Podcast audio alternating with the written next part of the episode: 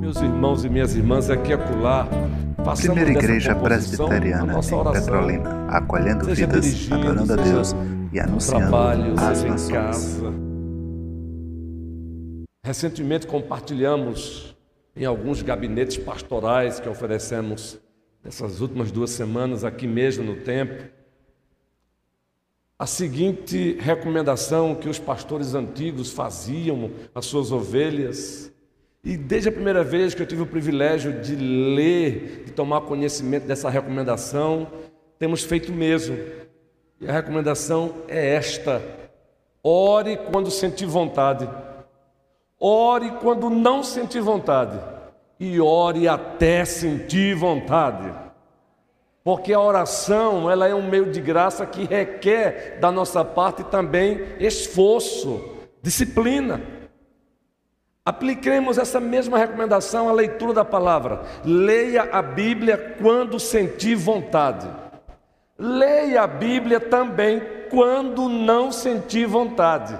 E leia a Bíblia, Juan, até sentir vontade. E nós sabemos que essa recomendação ela está respaldada nos princípios da palavra de Deus. E nós sabemos que isso é real. Você lê quando sente vontade. Mas quando você não sente vontade, é assim mesmo, você lê a Bíblia. Na medida em que você lê a Bíblia, você começa a sentir vontade de ler a Bíblia. Por que isso, gente? Porque a, a palavra é meio de graça. Deus age por meio da palavra. Na medida em que você vai lendo, na medida em que você vai meditando nela, aquele que usa a espada, que é a sua palavra, quem é?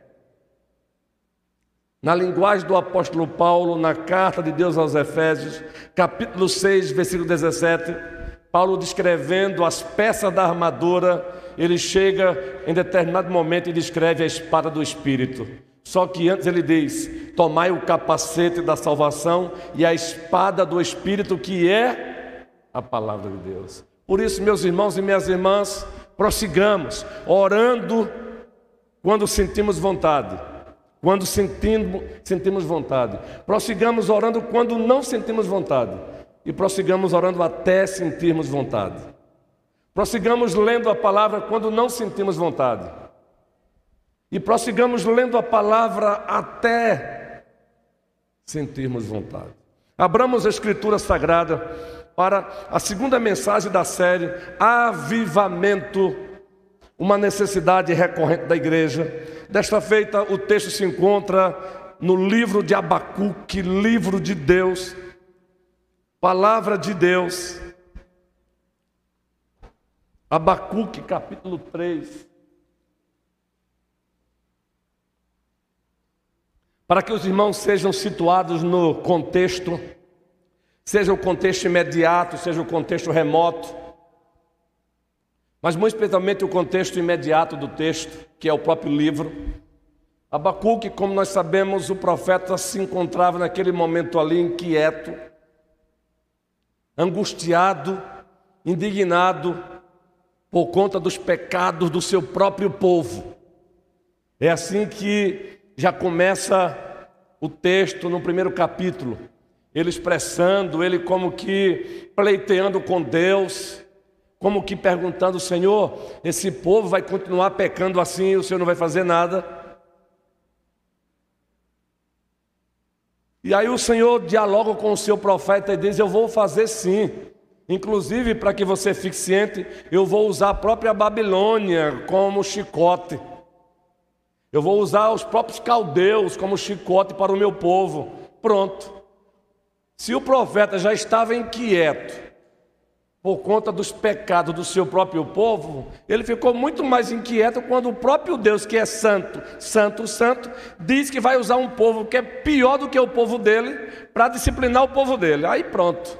Aí o camarada ficou perturbado mais ainda. Como assim? Como assim? Mas é justamente no diálogo com Deus que Deus esclarece tudo direitinho para ele, porque tem que ser assim. que quando chega no capítulo 3, aí sim é o contexto, o profeta faz essa oração. Capítulo 3, muito especialmente o versículo 2. Tenho ouvido, ó Senhor, as tuas declarações e me sinto alarmado. Aviva a tua obra, ó Senhor, no recorrer dos anos, e no decurso dos anos, faze-a conhecida. Parafraseando esse pedido do profeta, ele está dizendo: Tenho ouvido, ó Senhor, os teus feitos do passado. Eu tenho, Senhor, ciência das maravilhas que o Senhor realizou no passado, e quando eu relembro, quando eu trago à tona, eu fico alarmado, eu sinto temor, dependendo da tradução. Quando eu relembro os teus feitos no passado, Senhor, eu sinto temor, eu fico boquiaberto, eu fico alarmado. Agora observe o que ele vai dizer agora. Aviva a tua obra, sabe o que o profeta está dizendo? Aviva a tua obra, Senhor. Ele está dizendo: volta, Senhor, a fazer as mesmas coisas que o Senhor fez no passado. É isso que ele está dizendo. E aí você lê a versão NVI, ela é fantástica nesse aspecto. Os eruditos em hebraico dizem que é uma das melhores traduções hoje em português, quando o assunto é o Antigo Testamento, é a nova versão internacional. Mas aí você recorre à Bíblia Almeida do século 21, muito boa também. Aí você recorre a Naá, a nova Almeida atualizada também, ela é muito boa. Aí você pega uma paráfrase de Eugênia Peterson, também é muito boa. A Bíblia viva também ajuda você a ler a Bíblia em casa, porque a ideia é: eu tenho ouvido ao Senhor as tuas declarações, eu tenho, Senhor, eu tenho ciência dos teus feitos no passado, das tuas ações, das tuas intervenções, das tuas maravilhas realizadas, e eu me sinto carregado de temor, eu fico alarmado. Então, Senhor, faça novamente, a ideia é essa: aviva a tua obra, ó Senhor, no recorrer dos anos, volta a fazer as mesmas coisas, pois nós estamos precisando. Faze-a conhecida. Que o teu povo não fique apenas com as ações que o Senhor manifestou no passado. Que o teu povo de hoje experimente essas mesmas ações do Senhor feitas no passado. Aviva a tua obra, Senhor. Faça novamente. Faça novamente, Senhor. Daí o nosso tema, avivamento, uma necessidade recorrente da igreja. E nós já falamos aqui que é uma necessidade recorrente em virtude do fato de que a igreja do Senhor, entre o já e o ainda não, tem um processo, e nesse processo, por não vigiar, aqui e acolá, ela se encontra com uma igreja em Laodiceia. Ela se encontra com uma igreja em Sardes.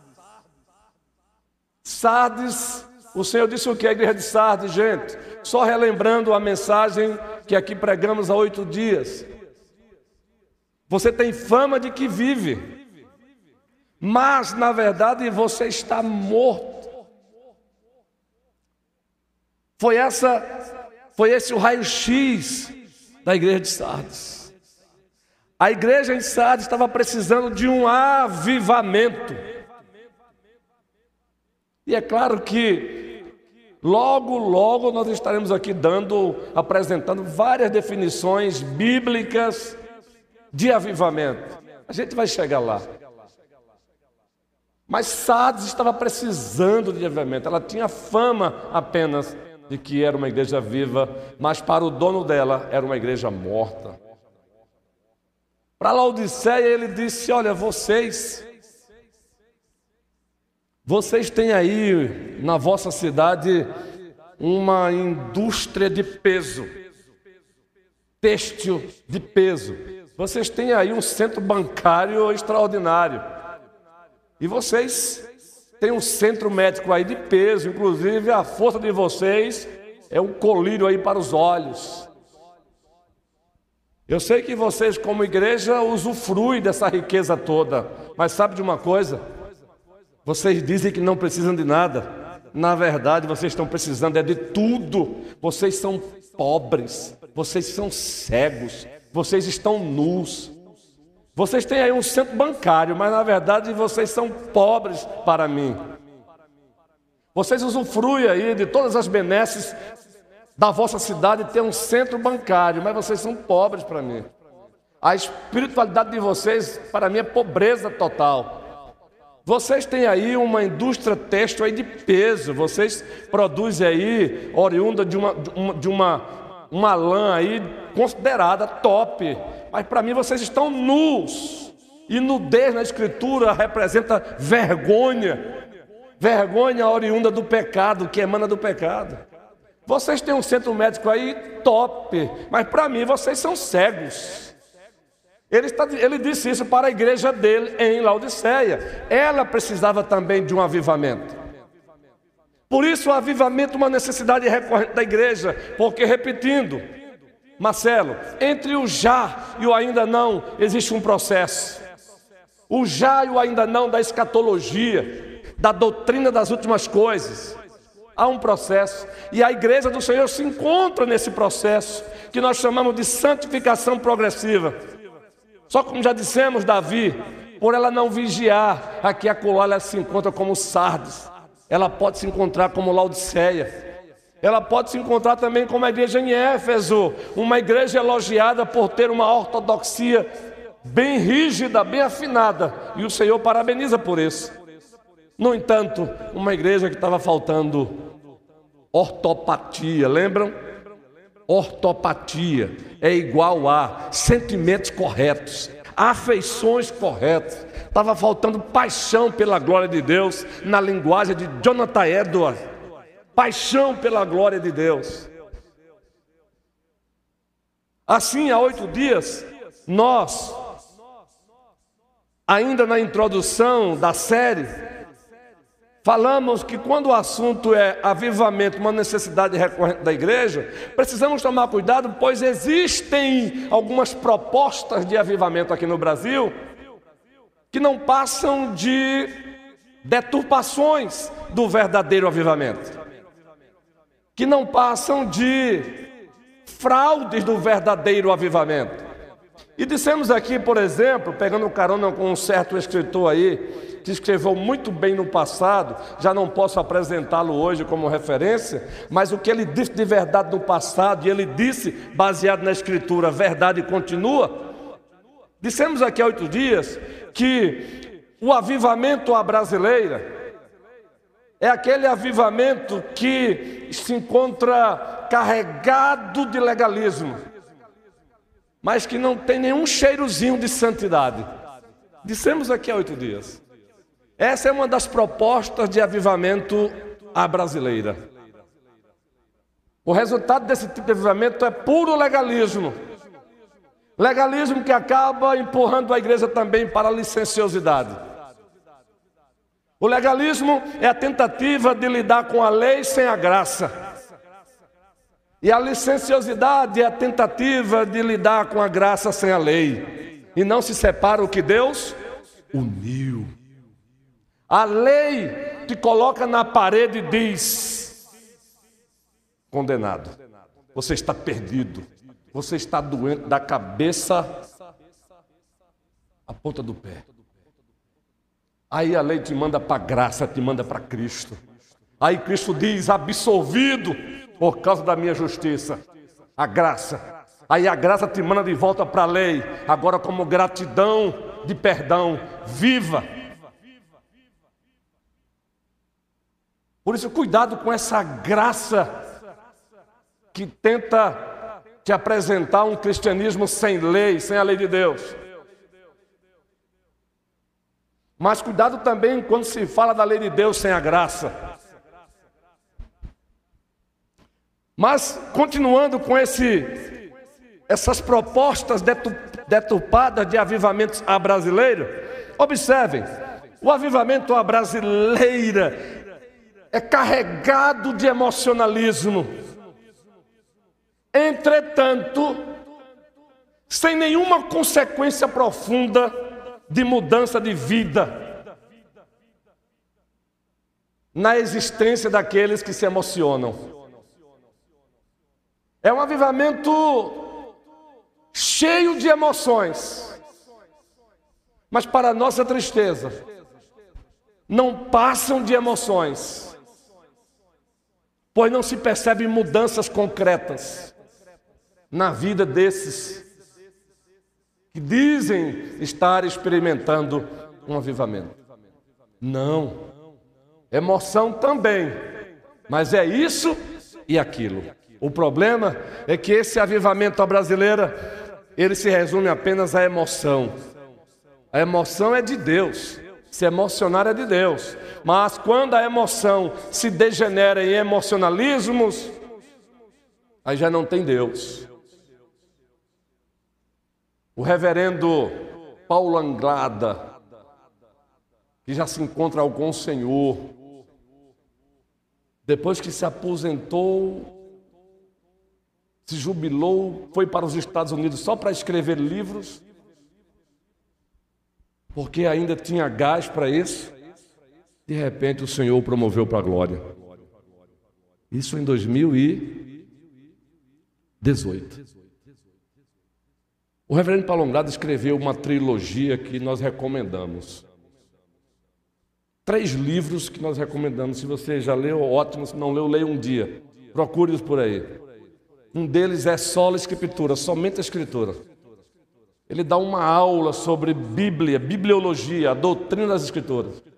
Outro livro é Imago Dei, a imagem de Deus, é doutrina do homem, doutrina da salvação, espetacular. Imago Dei, é um calhamaço de livro e o outro é teontologia. Maravilha o livro. No primeiro livro só da Escritura, ele vai falar sobre os inimigos das Escrituras.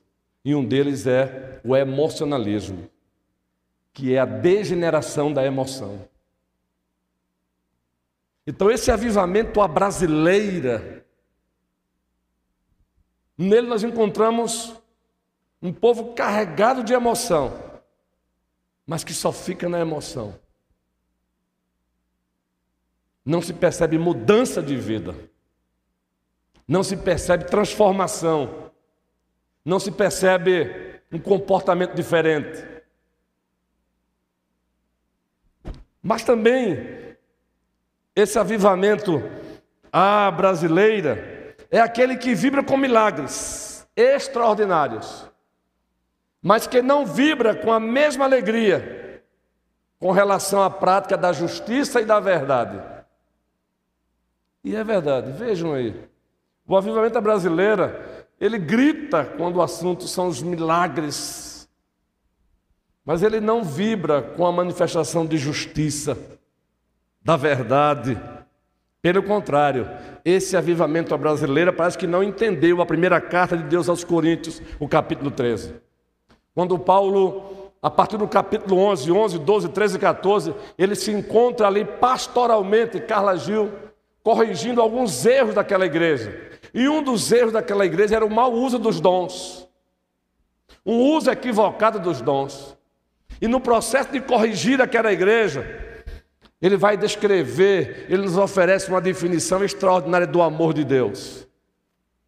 E quando ele vai descrever o amor de Deus na primeira carta aos Coríntios, o capítulo 14, dentre outras coisas, ele diz que o amor não se alegra com a injustiça, mas regozija-se na verdade.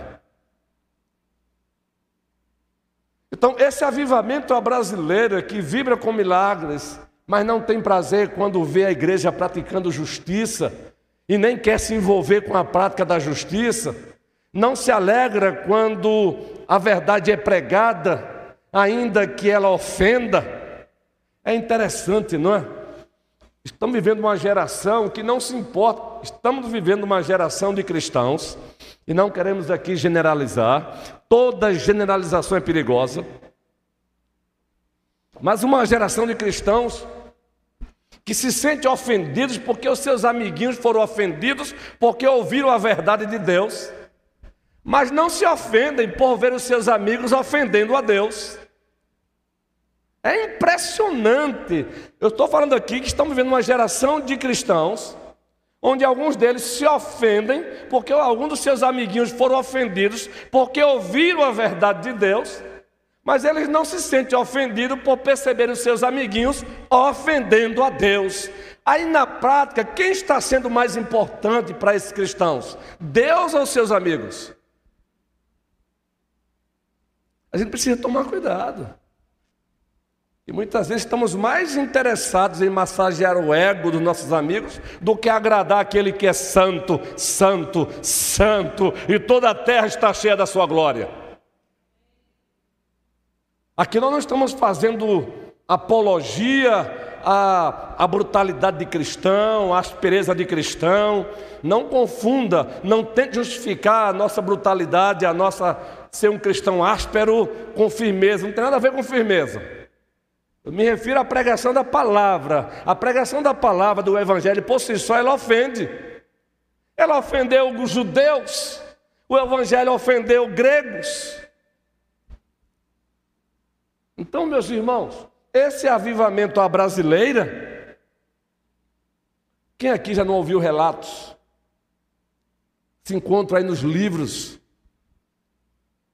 de servos de Deus que narram em determinado dia resolveu levar um amigo para no domingo para o templo e queria que o amigo ouvisse o evangelho. E naquele dia o pregador ousou falar de inferno e falou com muita intensidade. E o amigo que havia convidado o outro amigo, preocupadíssimo com o amigo, quase que dizendo: Que é isso, rapaz? No dia que eu trago meu amigo, o pastor inventa de pregar sobre o inferno. Ele não teria outro dia para falar sobre o inferno, não. Mas foi justamente essa pregação sobre o inferno que Deus usou para converter o amigo do amigo que é membro da igreja. A gente não tem que ter vergonha da palavra do Senhor Deus, não, meus irmãos. Ter vergonha do Evangelho é ter vergonha de Deus. Por isso, John MacArthur disse, escreveu um livraço, que é outro clássico. Ele deve ser lido 500 vezes. Você lê ele em seis meses, deve ser lido daqui a seis meses, muito especialmente nós pastores, regentes e docentes. Com vergonha do Evangelho. Que livro, John MacArthur. Porque muitas vezes a igreja tem vergonha do Evangelho. E aí ela tenta adocicá-lo, ela tenta ou adicionar alguma coisa ou atrair alguma coisa. Meus irmãos, Deus não nos deu carta branca para adocicar o seu evangelho. Ele por si só é suficiente. Não devemos adicionar, não devemos subtrair, devemos anunciá-lo com amor e no poder e pelo poder do Espírito Santo. Então, muito cuidado com esse avivamento à brasileira se alegram com milagres, mas não têm prazer na prática da justiça, da verdade. Calma, porque essa série vai demorar um pouquinho e a gente vai aqui, com certeza, já dissemos, descrever o que é o verdadeiro avivamento, avivamento, suas características. Porque muitas vezes o avivamento não acontece. E aqui pegando um carona com Leonardo Raverhill, porque tarda o pleno avivamento. E aí, pegando um carona com o reverendo Hernando Dias Lopes, Avivamento Urgente, um livro antigão dele. E aí, pegando um carona com o reverendo Augusto Nicodemo, naquele livro O Pentecostes e o Crescimento da Igreja, que também é um livraço. E aí, pegando um carona com Avivamento de Frank Ferreira, pastor Batista. E não são poucos os bons livros nessa área. O Velhinho, o Velhinho Congregacional, Martin Lloyd Jones, ele tem um livro também falando sobre avivamento. A gente vai chegar lá. Mas essa introdução é muito importante. Tomemos cuidado com esse avivamento à brasileira. Meus irmãos, para nossa tristeza, se de um lado nós temos esse avivamento à brasileira, do outro lado, que a gente pode crer, colocar como crendices avivalistas. Do outro lado, nós temos os céticos reformados, que não acreditam em avivamento, que não almejam avivamento, que não buscam avivamento, e está assim, viu? Até de pastores, ditos reformados, que se arrogam conhecer grego, hebraico, exegese, mas não sabem o que é ter intimidade com Deus, não sabe o que é se relacionar com Jesus Cristo. Então, se o avivamento brasileiro ele faz mal, ele é nocivo à igreja, com as suas crendices avivalistas, faz mal também essa incredulidade reformada da parte de alguns. Esse ceticismo reformado da parte de alguns.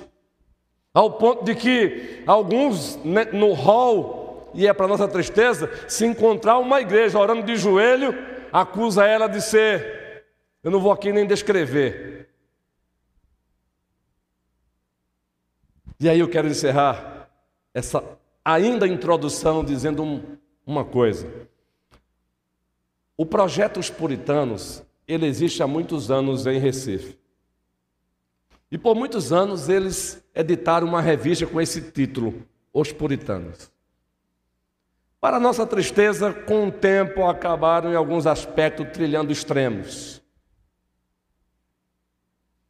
Mas eu quero falar aqui apenas de uma coisa boa. Essas revistas foram muito boas, eu tenho muitas. E uma delas foi surpresa na época, quando foi lançada. Eu sou verdadeiramente um pentecostal. Essa revista é uma, é uma relíquia, ela está guardadinha. Quando a biblioteca estiver pronta, na casa pastoral, logo, logo, eu vou trazê-la aqui para mostrar para vocês. E eu quero encerrar essa introdução ainda, está na introdução ainda, dizendo uma coisa. Nós somos reformados verdadeiramente pentecostais. Mas não temos nada a ver com esse pentecostalismo barateado de hoje. Vocês vão saber o que é um verdadeiro pentecostal. Tenham calma. Avivamento, uma necessidade recorrente da igreja. Afirmar até isso já deixa a gente com calafria na espinha dorsal. Um pastor presbiteriano dizendo que nós somos verdadeiramente os pentecostais, sim, porque há uma diferença em ser pentecostal, segundo as Escrituras, e, e aderir ao pentecostalismo. Há uma diferença. Então, que o Senhor nos abençoe. Há avivamento, uma necessidade recorrente da igreja. Nós não queremos o avivamento da brasileira, regido pelo, pelas crendices avivalistas, mas também não queremos o ceticismo de alguns reformados que não acreditam nem que o Espírito Santo de Deus intervenha hoje, que não acreditam mesmo, não sabem o que é ficar de joelho em oração, não sabem o que é ter intimidade com Deus, não sabem. Uma vez chegou um jovem desses, voltados para essa área, perguntou ao reverendo Kenneth Wisk, um pastor canadense, mas que morou no Brasil há muitos anos, voltou para o Canadá, está passando por um tratamento até mesmo de saúde. E foi lá em Recife. O jovem todo chegou acusando o pastor dele lá.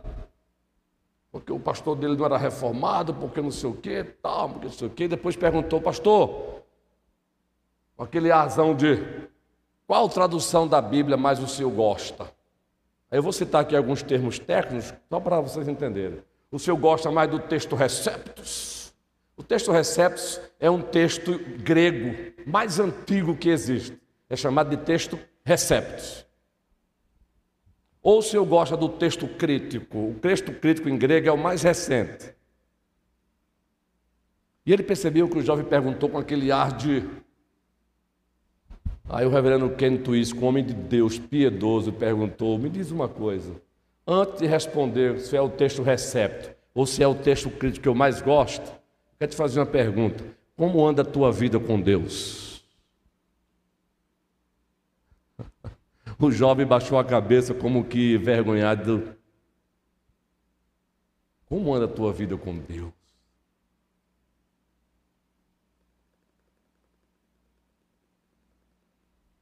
Porque tem que ser assim. Nós queremos sim um avivamento. Nós precisamos. Um avivamento bíblico. na perspectiva reformada. E vocês vão relembrar que avivamento é esse. Nas próximas mensagens dessa série, avivamento, uma necessidade recorrente da igreja. Que o Senhor nos abençoe hoje e sempre. Vai, vai Denise, comanda, Denise.